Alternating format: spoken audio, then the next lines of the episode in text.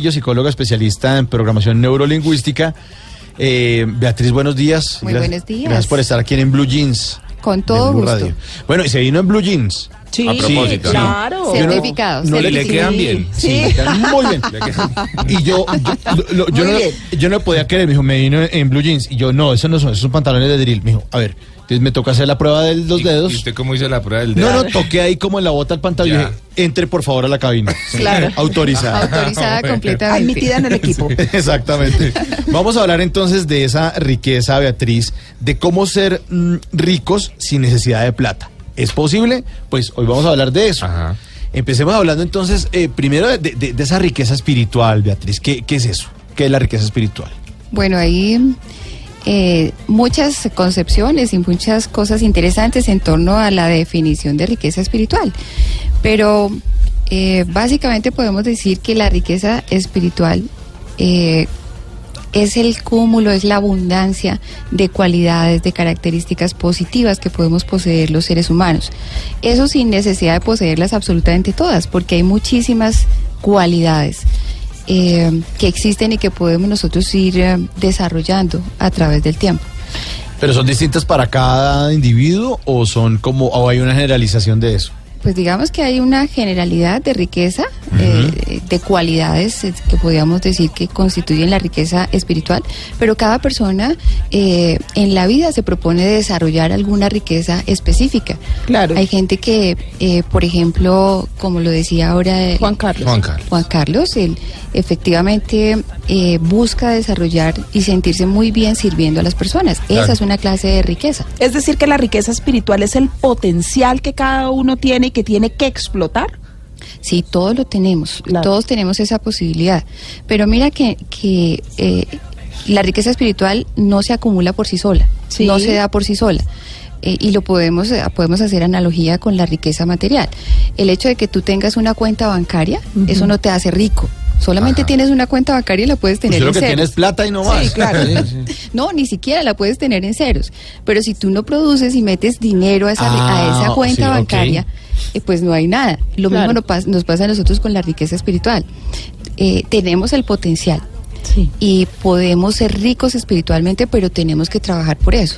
Eso no nos cae del cielo. Claro, ¿cómo alimentar diariamente esa riqueza ¿Cómo espiritual? consignar? ¿Qué le Claro. consigna uno a eso? Exactamente, Porque ese en la, banco. En la cuenta si uno lleva el cheque, lleva la quincena. Claro. Sí. ¿no? Esa es una muy buena pregunta. Es la cuenta de la reciprocidad, efectivamente, ¿no? Y pues bueno, tú la, la puedes eh, llenar cada día con haciendo cosas eh, en pro de. Entonces, desarrollando, por ejemplo, el servicio a las personas. Eh, amar a las personas sin esperar absolutamente nada, Nada, sin las recompensas. Eso es bien difícil, cambio. ¿no? Uno siempre está esperando de una manera inconsciente como que... Sí. Ay, tan ¿Pero está mal acaso esperar recompensa? Cuando uno da. Yo creo que eso no es ni bueno ni malo. Sencillamente es que cuando tú pones en las manos de otra persona eh, tu felicidad o tu expectativa de que ella te va a devolver con el mismo cariño, con el mismo amor que tú le das, pues y si eso sucede en contrario, ahí es donde viene para ti No se puede sentar uno ahí a desilusionarse, pero A llorar un para Todo el tiempo, claro, Claro. sí. Y si tú estás en pro de eso, que todo el mundo te devuelva con el mismo cariño, con el mismo afecto, pues obviamente que tú vas a sentirte muy mal, pero la riqueza está realmente en que tú des eso y que tú aprendas a no esperar absolutamente nada. Hay personas que dan mucho como para tratar de controlar la situación. Es decir, eh, Pero ahí le metemos el tema psicológico. ¿no? Claro. Es la ganancia psicológica que la persona tiene. Para dominar. eh, sí, para dominar, dice, listo, no, yo soy súper amable con todo el mundo, pero los tengo a todos de a, como Claro, perritos, claro, sit, claro, sit, claro. Pero entonces stay. fíjate que eso no es genuino, ¿sí? No es genuino, no sale de verdad de la riqueza de tu corazón, porque finalmente tú das de lo que tienes y ese adagio popular es sumamente sabio, ¿sí? Tú das de lo que tienes y si tienes riqueza espiritual, eso es lo que estás dando y eso es lo que le entregas a las personas, sin lugar a dudas. Bueno, ¿cómo más podemos consignar? Eh, Entonces, primero es dando, sí, dando. dando, dando, dando, dando, sin esperar nada a cambio. Exactamente. Eh, como decía el oyente que llamó hace un rato, eh, con el agradecimiento. El agradecimiento es una de las cosas fundamentales, en donde eh, ese, ese agradecimiento se te devuelve en riqueza espiritual. Y no importa que haya 500 que sean desagradecidos, lo importante es que tú seas agradecido.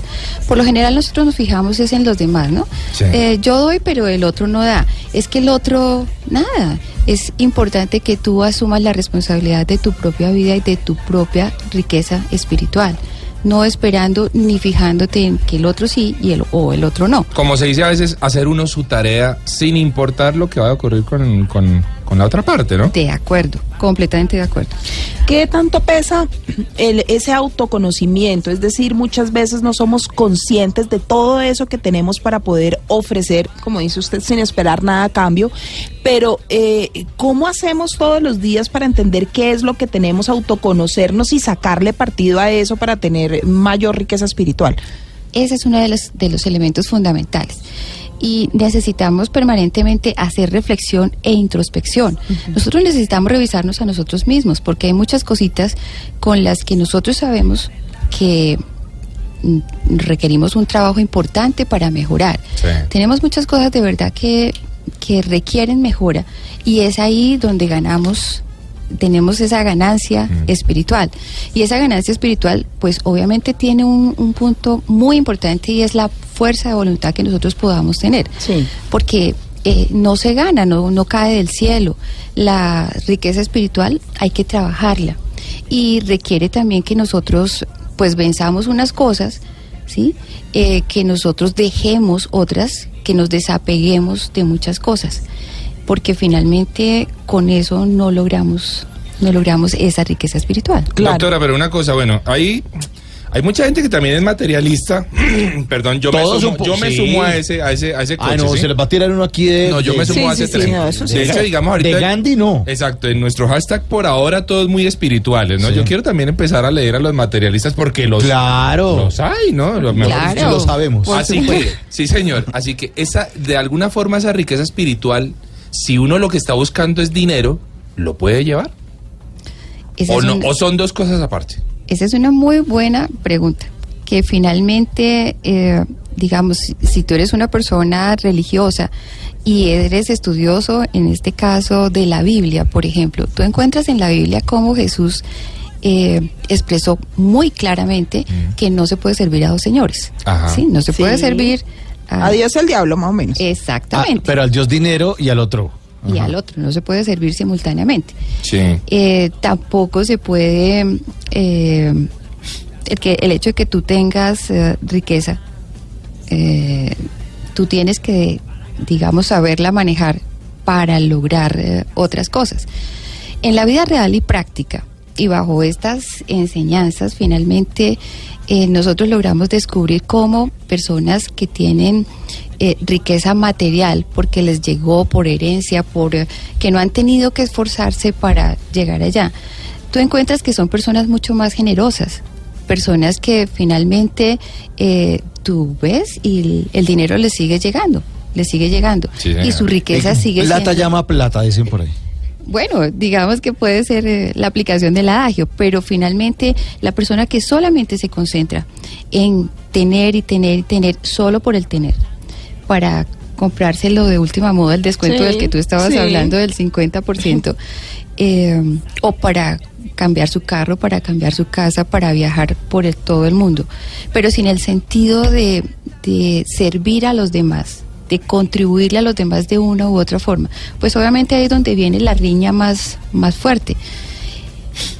Eh, podríamos decir que, mm, si bien es cierto, si tú te dedicas solamente a la parte material, la parte espiritual queda totalmente de lado. Ajá. Claro, o sea, hay O sea, que darle prioridad a la parte O sea, espiritual. eso se desequilibra entonces. Se desequilibra completamente. O sea, usted hay que elegir. O sea, Coger un camino, pues. o- Más que escoger el camino, es enriquecer tu vida a través, a través de las buenas obras, acti- a la actitud positiva a la vida, eh, el poder tú encontrar oportunidades en los obstáculos, ¿sí? Ver la vida eh, con un ángulo en donde confías en las personas, porque fíjate que las personas materialistas son Y, y nosotros tenemos como la imagen de esas personas y es que son las que exprimen a los demás, las Sí, que le sacan el provecho, las que se lucran de eso, pero sin considerar, por ejemplo, que la persona necesita bienestar. Si ella gana, si ella está bien, yo también estoy ganando. Claro. Detrás de todo ese bienestar de las personas, eh, también hay un bienestar para mí. No solamente la Claro. satisfacción de ver a las personas cómo prosperan, cómo logran eh, sus sueños. Pero es que uno muchas veces también dice, eh, ay, las empresas, por ejemplo, ah, son mala gente con los empleados. Y uno dice, pues si quieren hacer más billete, ¿por qué no tratan mejor a los empleados? Con eso la productividad aumenta Claro. y Claro, ganan más. Claro, O sea, quiere hacer más billete, Sí. trate mejor a los empleados. Hay unos casos, sobre todo unos casos corporativos, hace muchos años, yo me enteré de una compañía que fabricaba textiles y entonces detectaron que las eh, empleadas tenían problemas como con la actitud y ay, como que una pereza era el trabajo, ah, Sí. otra vez el lunes ese trabajo, hasta que detectaron que ellas eran madres solteras, cabeza de familia Ajá. y pusieron una cosa que después se instauró en los noventas, una guardería dentro de esa compañía. Entonces las mamás podían llevar a sus niños al Ah, trabajo, claro. se dedicaban a trabajar y obviamente estaban muy motivadas porque a unos cuantos metros estaban todos los chiquitines eh, allá jugando con crayolas, les estaban dando gelatina, estaban jugando y a mediodía podían almorzar con ellos. La productividad de esa empresa se disparó de una manera Por supuesto. abrumadora y fue un modelo que también incluso copiaron las otras compañías. Muchas veces dice, bueno, pues si quiere, si la compañía quiere ser más rica, pues no trate mal a los empleados, no los negre con Sí. el sueldo, no les dé tan duro, sino trate más bien de motivarlos con otras cosas que no tienen que ver directamente con la plata, sino que son mucho más importantes. Y de otro lado, Mauro, está el ejemplo de un eh, jeque árabe, no recuerdo cuál fue, hace, el, el- hace un par de meses justamente, que cogió a sus 5 mil empleados y les regaló a cada uno un auto de gama alta. A 5 mil empleados, o sea, 5 mil autos de gama alta. Todos le trabajaron juiciositos Obviamente. y Bueno, desde ahí en eso adelante. es- y eso fue material. Claro, ¿no? en todo caso eso también tiene que ver con que hay empresas que tienen que pagar impuestos muy altos. Entonces lo que ellos pueden hacer es una, o pagar los impuestos al Estado o lo otro que pueden hacer es todo eso que tendrían que pagar en impuestos, lo distribuyen entre sus trabajadores y les dan más beneficios siempre. Entonces la gente trabaja Pero más incluso- contenta, se gana más plata Claro. y pues eh, lo, lo que iría a los impuestos va a, quedar en los trabajadores. Claro, pero incluso Beatriz, fíjese que ese ejemplo que yo le doy de lo de la guardería es mucho más barato Claro. que subirle el sueldo Total. o duplicar el sueldo a todas las empleadas. Y fíjate, no es solamente solucionarle un problema a la persona, sino es contribuir a la sociedad también. Claro. Porque Claro. son niños menos problemáticos, son mamás con menos dificultades. Es una cosa que revierte ampliamente. Pero eso está cambiando en el mundo. O sea, ese ejemplo Sí. que, es- que usted da, eh, Pero en unos Mauricio, sitios y en está otros no. cambiando. Sí, o sea, hay empresas, que, hay empresas, grandes corporaciones en el mundo que casi que tienen ciudadelas, eh, que sus que sus sitios de trabajo son En ciudadelas donde le en dan no, todo al mundo, to- todos sus trabajadores y generan grandes beneficios y claramente la productividad aumenta en un 80%. Estamos cambiando. Estamos cambiando y estamos tratando eh, todos de ganarnos por lo menos el primer millón. 828. Bueno, Beatriz, vamos ahora a hablar acerca del equilibrio, si es posible tenerlo, entre la riqueza monetaria, la riqueza material o la riqueza espiritual. ¿Compiten una con la otra? Si uno se pone a, trabajar en eso, que se desequilibra o si es posible. Yo creo que es difícil. Eh, todo en este mundo es posible todo en esta vida es posible, pero es muy, muy difícil. Porque finalmente o le apuntas al uno o le apuntas al otro. Pero tenemos ejemplos interesantes de personas que han logrado, sin preocuparse por la riqueza material, la tienen Acumularla, claro. y han logrado desarrollar su riqueza espiritual. Y se vuelven filántropos, ¿no? Empiezan a hacer... Sí, a, Ah, bueno. hacer muchas, muchas Estamos cosas interesantes. También, ¿no? Estamos Sí, hablando del actor de Keanu Reeves que le pasaba exactamente eso. Exacto. Pero mm, fíjate que hay una cosa interesante y es que la riqueza material se puede acabar. La riqueza material te la pueden robar. Eh, si tú tienes una empresa, la riqueza material, la empresa quiebra y está ahí, hasta ahí llegó tu riqueza material. Pero fíjate que la riqueza espiritual no se acaba. La riqueza espiritual nadie te la puede robar. La riqueza espiritual nadie te la puede quitar. Y con eso tú puedes, tú sí puedes continuar viviendo en la vida. Claro. Y se te pueden abrir muchísimas puertas. Entonces, en la medida en que tú seas consciente, sí, obviamente el dinero eh, es importante para nuestra vida actual, pero no es lo único. una amiga mía que tenía el mismo pensamiento similar al tuyo, eh, decía... ¿El que de la, ¿Qué quiere decir? ¿De la cosa sexual? Materialista, Materialista. De manera sencilla y directa, sí. Pensé que es ser un actor porno, pensé que era... Creo que es ya uno de sus sueños, aparte de... Sí, Sí, claro, no, lo, pero ha- sí. lo ha hecho saber acá. Sí, no sabemos si es sueño o realidad. Sí, sí, sí. Así. Porque en realidad nos queda la duda. Sí, Las la fiestas de fin de año, cumpleaños, Exacto. Melgar. ¿Y por qué no? Sí. Pero fíjate, ella me decía, un día me decía, mira Beatriz, finalmente el, el dinero no es importante, pero ¿cómo ayuda? Claro. Y las penitas pues con dinero se puede sobrellevar muchísimo mejor. Bueno, ese, eso es un momento de la vida, pero no es efectivamente lo que te puede dar a ti eh, la felicidad ni la riqueza espiritual. Beatriz, no estamos acostumbrados a ser felices con pequeñas cosas. Siempre queremos lo más, siempre ponemos una meta grande, alcanzar esa meta, pero ¿cómo ser conscientes de ser feliz con esas pequeñas cosas diariamente que tenemos nosotros y que otras personas de repente no tienen? Siempre le apuntamos a lo que nos falta. Claro, Siempre. Claro. Eh, en cambio de apuntarle a lo que afortunadamente tenemos. Ujú. Oh, qué chévere, tengo mi cuerpo completo, tengo mi salud completa. Tengo salud, es que yo a veces pienso, salud, dinero y amor. No, salud. Salud. Usted tiene billete, ¿quién se va a enamorar de usted? Sí, claro. ¿No? Usted está lleno de plata, entonces usted sus fiestas esas por ahí Melgar no, no le funcionan, Sí. Juan Carlos. Sí funcionan. Pues No, si está enfermo, digo.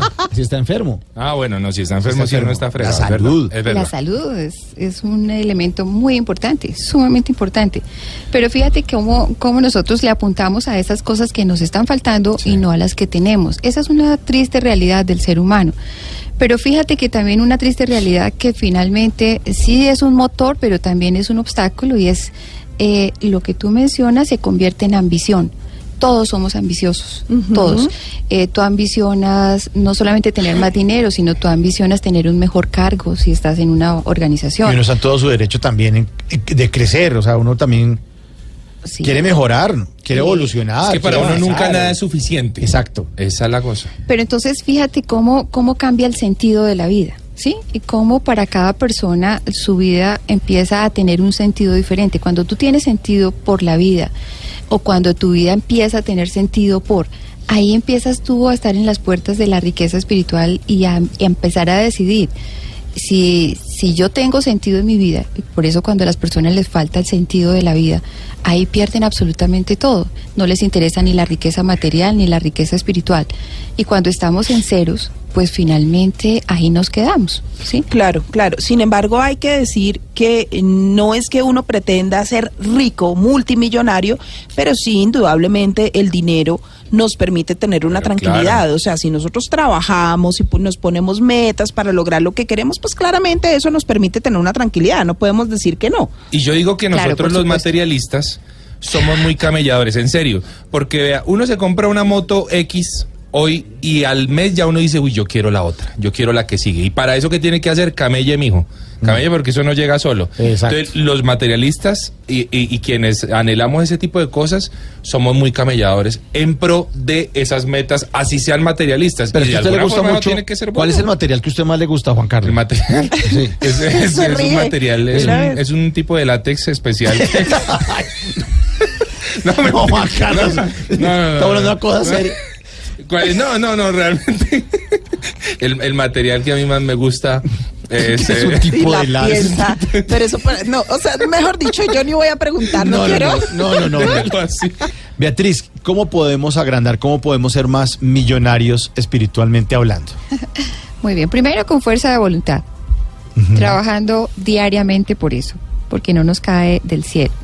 Segundo, eh, realizar eh, obras que nos permitan contribuirle a otras personas desde cualquier punto de vista. Puede ser económico, puede ser eh, con un consejo, puede ser escuchándolo.